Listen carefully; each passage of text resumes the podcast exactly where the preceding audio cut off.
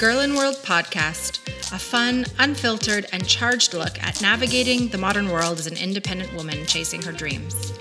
Let's find our way into a deep knowing of ourselves and call in abundance, joy, and ultimately everything we want in this life.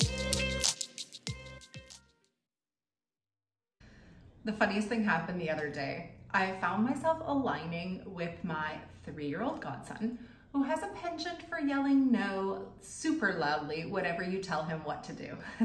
and the funny part is that if you give him two options, both acceptable to you, he'll gladly choose one. But if you just tell him what to do, he yells no, outright refuses, and sometimes goes into a full blown tantrum about it. And I, as a 38 year old entrepreneur, feel that so deeply in my soul that I couldn't help but laugh at the similarity. And so I sat down to write this script because it turns out I also have a brain that hates, loathes being told what to do. As soon as I tried to build the perfect morning routine or establish fixed working hours or batch work days of the week, or really just decide that something has to get done a certain way, I rebel. I lash out against myself. I internally scream no, stop my little toddler foot, and refuse to do it. But exactly like my three-year-old godson, if I give myself options and the permission to choose between two things with a similar outcome, my brain is a happy little clam. It willingly does the thing it needs to do and has decided matters, just because it had the choice to choose something else, which coincidentally also needed to be done and also matters. I basically have to trick my brain into thinking it has choices and it doesn't matter if all choices lead to like, we did the damn thing. But how did I figure out that this would work? That my silly little brain functioned this way? Well, it took a ton of learning on my part and a ton of letting go of who I was supposed to be. Maybe you can relate. In this episode, we're going to talk about why the smartest thing you can do when it comes to achieving all your goals and your biggest dreams is learn to work with your brain instead of constantly railing against it. We're going to talk about why you're not weird or crazy or impossible or lazy or lacking self-discipline and that you're actually just a human person with a specific way of thinking and manifesting and acting that you need to understand so that you can start harnessing your unique power and leaning into your strengths instead of fighting them. You're going to walk away understanding more intimately how you can accomplish anything you want and can dream up if you learn to use your unique brain and your unique talents to do so. You'll learn how important it is to make a plan that works for you, not against you, so that you can take daily actions to get you where you want to go. Remember, what works for one person will not necessarily work for the next. So this is not about taking my experience and assuming it's yours. It's pulling on the experiences of myself and my clients as a starting point. A starting point for contemplation, self-discovery, and ultimately deciding on your own first steps. If you're looking for a sense of achievement that does not come at the expense of fun and freedom, if you crave better boundaries in life and relationships so that you can create the time and space to go after your big ass dreams. And if you're ready to get some support on the journey of self-discovery and ultimately taking action, let's have a chat about my six month program, Dream Life in Action. It's designed specifically to help smart, solutions-oriented women like you get to their dreams, whether that be launching into entrepreneurship and full-time travel, building a stable career and home life that feels balanced and fulfilling, or smashing the narrative that a fulfilled life has to be full, busy, or full of achievements to be amazing, whatever it is. If right now it feels like your brain is your worst enemy and you're spinning instead of taking decisive action, I can help you learn to work with it, not against it. Okay, so let me ask you this. Have you ever caught yourself thinking, well, they're doing it, why the hell can't I? And the it in this instance was probably like, working out every day and keeping a clean apartment or reading 10 pages a day and still managing to have time to have time for friends and still working out and doing all of the things. Yeah, like you probably have. I bet you have because I have a lot. And there's honestly an insane amount of pressure on women to sort of be this visually perfect version of quote unquote pulled together. Um, and it's a heavy weight to carry. That's not really what we're here to talk about specifically, but I do think it's relevant to acknowledge that in this conversation. So for my part, this voice constantly whispering to do it all and be it all was especially loud in my 20s, and it really created a lot of turmoil for me. But if I'm being really honest, like even occasionally to this day, it sort of haunts me. Although thankfully, with so much of the self-coaching and self-learning that I've done, I'm much more capable now of like telling that voice to just shove off and, and ignoring it again. But in my 20s and early 30s, I was sort of obsessively sure that if I just tried harder, I could change my personality. I figured I'm smart, I'm capable, I'm solutions oriented, and I'm far from lazy. So it seemed like there was no reason I couldn't become someone with the perfect morning routine and the perfect meal prepping routine and the perfect reading habit, who spoke five languages and was really well versed in the arts and traveled all the time without stress. And well, you get the idea. And you know what all that nonsense led to? It led to a lot of frustration and wasted time because I was focusing on all the wrong things. Imagine if, instead of fighting myself, which is really all trying to change yourself is, I had opted to embrace every bit of my own resistance in order to more fully understand what would lead me to a life of beauty and fulfillment. Side note, and again to the previous point, like what if I had stopped long enough to truly understand how much of this life I wanted for me and how much of it was my cultural understanding of a quote unquote worthwhile or successful woman. Like, I honestly shudder a little to think how far I might have come if I had known myself sooner. If I had embraced who I am and who I'm not and found ways to achieve like all of my dreams within the strictures of my own brain instead of spending so much time and energy fighting against it. So here's the thing smart women learn as soon as they can and now I hold near and dear in my approach to coaching as well as to life. Ready? if you hate journaling, do not journal. If you want to lift weight, if you don't want to lift weights, do not lift weights. If you would rather die a million deaths than meditate, don't do it. If the white picket fence gives you the heebie-jeebies, scrap that notion altogether. If traveling solo sounds like the most dull thing in the world, that's cool, babe. It's probably not for you.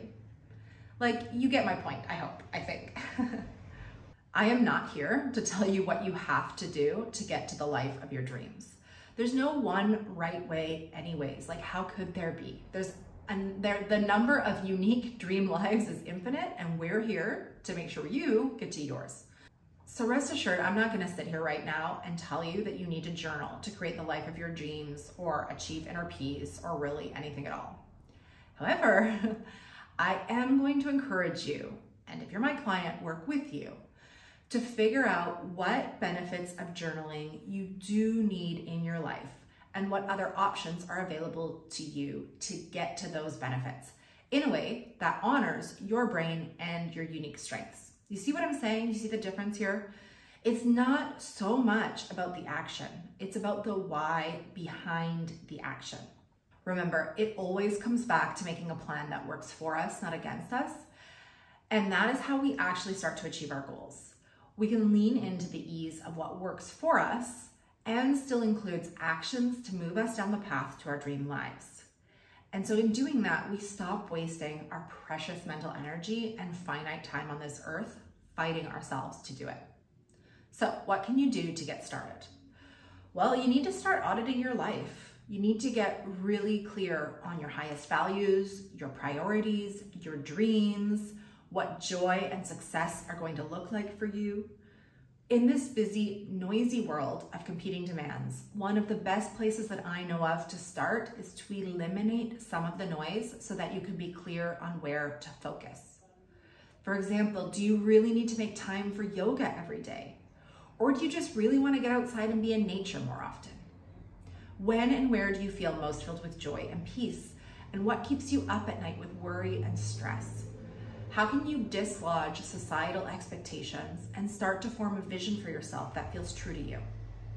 By figuring out these items, you can start to take control of your direction and important in very practical terms, take control of your time management.